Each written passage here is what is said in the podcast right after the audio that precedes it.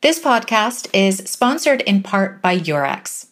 Are you interested in learning more about total return futures? Watch Eurex and DerivSource's on demand webinar on the rise of total return futures, what you need to know. In this webinar, industry participants explore the emergence of the total return future, and we look at how both buy side and sell side market participants can use this newly designed futurized swap as part of wider trading strategies and to achieve greater margin efficiency. Register to see this on demand webinar via the webinars tab on derivsource.com.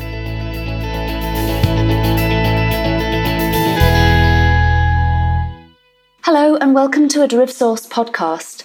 I'm Emily Fraser Voigt, acting editor of DerivSource.com. Securities settlement failures are rife among global financial institutions thanks to a variety of factors, including regional nuances and data discrepancies, according to a recent Aite Group report entitled Settlement Market Practices A Legacy of Failures. In today's podcast, I'm speaking with Virginie O'Shea, Research Director for Aite Group, about the steps firms are taking to address this challenge and the roles market structure reform and technology will play in improving efficiency in the global settlements process. Welcome to the podcast, Virginie. Thanks, it's great to be here.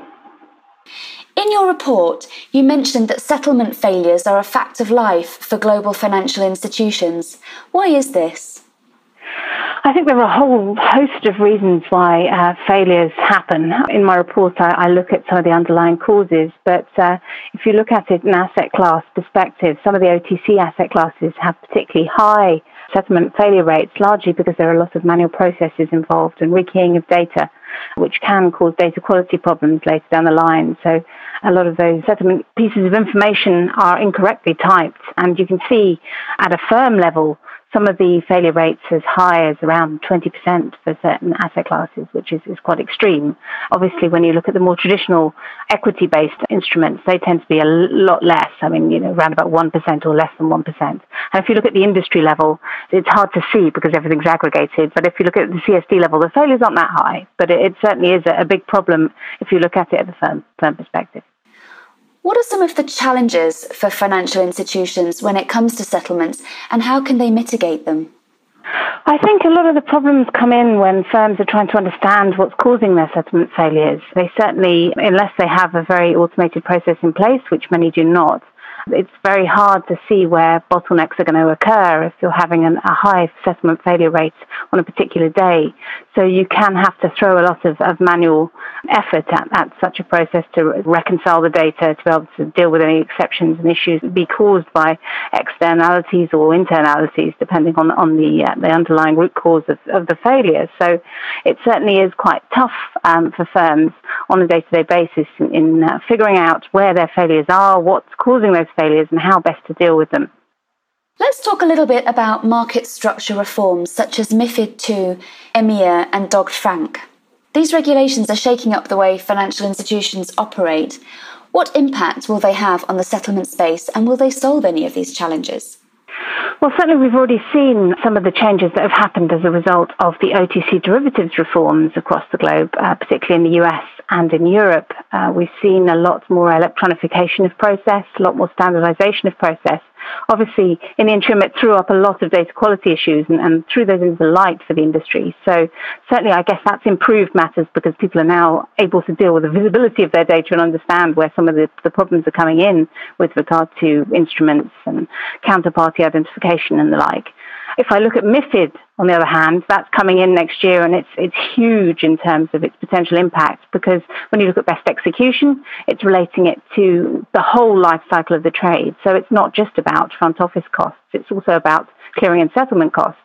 So when you think about assessing the best execution for your trade, you have to think about whether settlement failure rates are very high or not.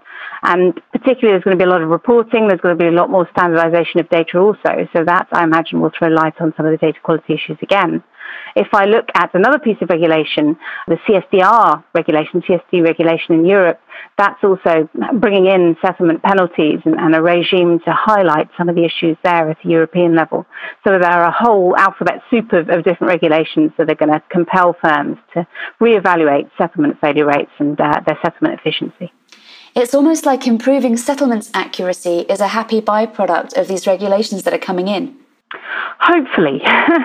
of course, unfortunately, you can't stop a certain level of failure. Obviously, if you're short of stock on, on either side or short of, you know, short to deliver or failure to deliver, that, that that's always going to happen just by nature of the, of the markets and, and different market practices and cross border is particularly high in that regard. So I think there's going to be some degree of focus on the data side of things and trying to improve the failures that you can improve, but I imagine you can't eradicate it entirely.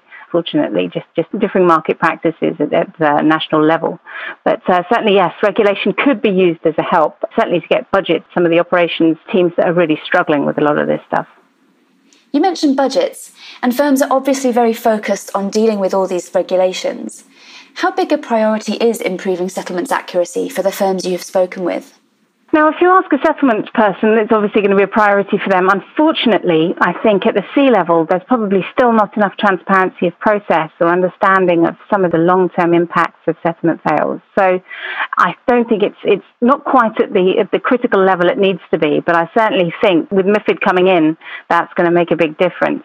And uh, certainly with CSDR at the same time, you could see firms getting fined or being penalized by the market and by regulators for uh, lack of settlement efficiency. So I think it will certainly be increased in priority at that point.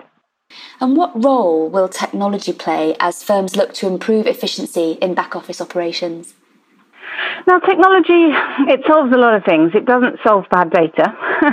it can help you identify bad data. It can help you uh, try and alleviate some of the burden when it comes to manual processes, but you really need to figure out what the underlying causes of problems are. And that really requires a reevaluation of the entire life cycle of a trade.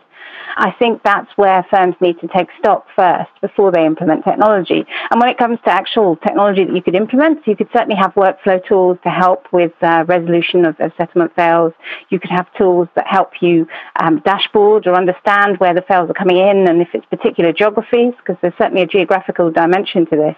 And you can't change market practices, obviously, if you're dealing with uh, more esoteric uh, instruments in, in foreign currencies and things like that. But you can certainly be forewarned and forearmed about any of those issues that may arise. Thank you very much, Virginie, for your time and for your insights. They're very much appreciated. Thank you very much. Thank you for listening to this DerivSource podcast. To read the transcript, please go to the show notes page on derivsource.com. To hear other podcasts, please go to our podcast page on derivsource.com, or you can download the free DerivSource app and listen to our industry interviews on the go. Thank you for listening, and join us next time.